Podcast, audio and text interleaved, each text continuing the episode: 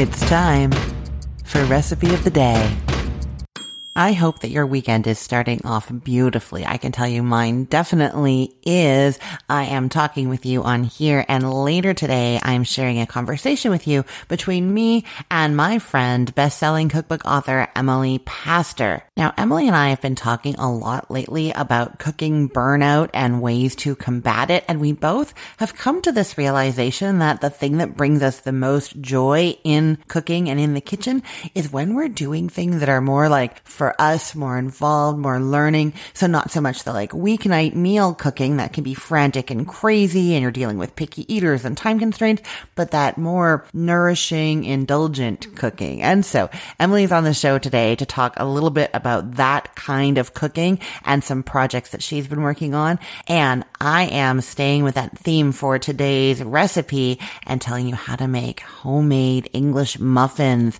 These do take a little while, but not like a lot of hands on. It's kind of little steps that are interspersed. And so it's a great way to do something very like connecting with yourself and your roots and your love of cooking, touching dough, all of that kind of thing and not take up like your whole weekend. You know what I mean? Okay. So you're going to start by getting out a medium sized mixing bowl and combining a half cup of bread flour with some warm water and a half teaspoon of yeast. Then you mix it until it's all incorporated well, cover it loosely and let it sit for about an hour. So this isn't something you usually do when making a normal dough, but you're kind of trying to develop that like slightly sour flavor, kind of like a starter, sour bread starter, but of course we're not taking that long with it. You can leave this on the counter for up to 24 hours. The longer you leave it, the more flavorful it's going to become. Then I have the instructions for this if you have a stand mixer, but you can absolutely do this by hand, so I'll tell you how to do it by hand as well. With the stand mixer, you get the bowl of your mixer, you combine that starter with the yeast that you just made with four cups of bread flour, ice cold water,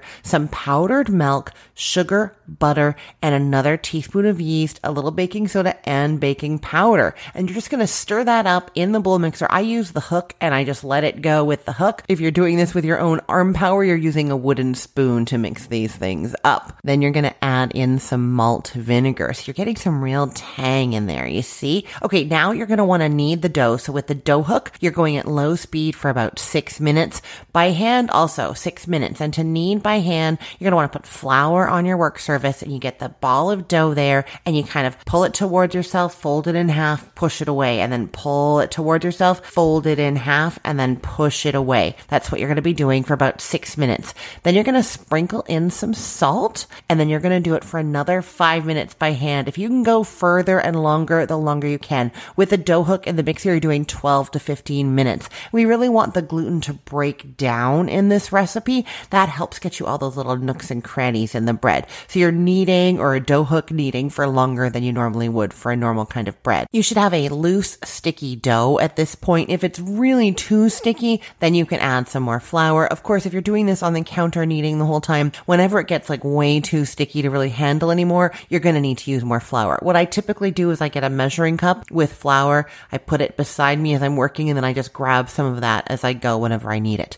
Okay. So once your dough is ready, you're going to get out a big bowl and you put oil inside of the bowl and then you put the dough inside and then you flip it over. The idea being that the dough gets oil on the bottom, but then you flip it over so that oil is on the top and that's going to protect it from drying out. Now you have two options here. You can just cover that with a moist towel or sometimes I like to use plastic wrap. That'll work too in like a normal room temperature room for an hour and 45 minutes or you can seal that well, the plastic, maybe even some foil around it and put it in the fridge overnight. I would check on it before you go to bed and make sure it hasn't risen too far so it's overflowing your bowl. Then you'd want to punch it down and let it continue. The great thing about refrigerating the dough overnight is it means if you want to have these English muffins for like your Sunday brunch tomorrow, then you have less work to do on that day. There is another rise and there like other stuff to do, but not as much. And then you can have them ready for your brunch. Okay. Once your dough has rested at room temperature for the hour and 45 minutes or in the fridge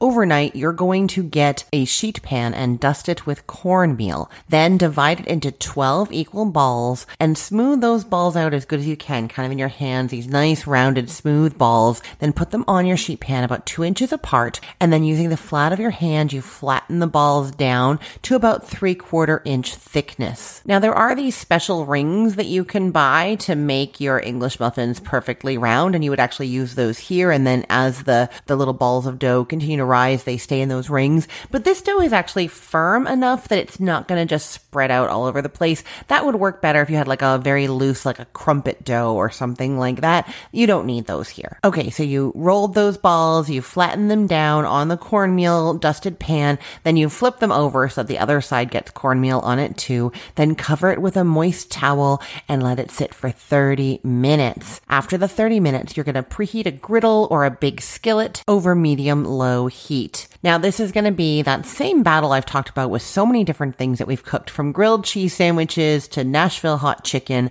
The battle is always making sure that something is cooked through in the middle enough without burning on the outside. So what you're really doing is kind of monitoring the outside, the bottom that's going to be in contact with your skillet to make sure it's not getting too brown. And if it is browning too fast, then you drop the temperature down. These are going to need about five minutes per side. So if you're noticing that it's browning at like the two minute mark, really, really brown, then you know that's going to be too hot. Now you could even try just doing one of these to start and get a sense of that temperature and that timing. And then you'll know how to do it when there's more in there. More in there are going to cool the pan down when you first add them, but you're still going to kind of get a sense of how long this takes and what you're looking for and what you need to do. Okay. So once your skillet is nice and warm, medium low heat, you're going to transfer those flattened balls with the cornmeal on both sides into the skillet. I use a spatula, like a metal spatula to lift them and put them in there. And then you cook it for about five minutes on one side, checking underneath to see if you need to adjust that temperature and then flip them over and do the other side another five minutes. Now at this point, I actually do another couple of minutes on each side. So it's five minutes on one side, five minutes on the other side,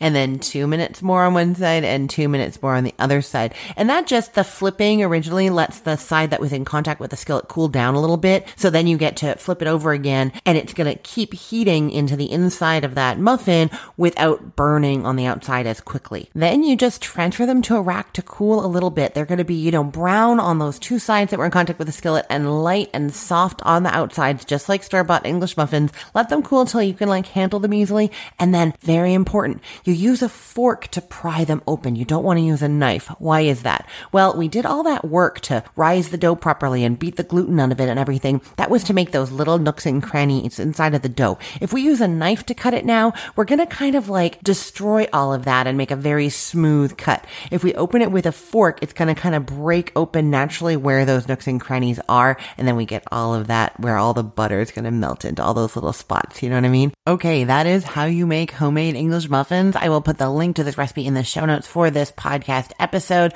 or you can head to cookthestory.com slash ROTD and get it there. And don't forget to come back later today at noon for our weekend edition of Recipe of the Day.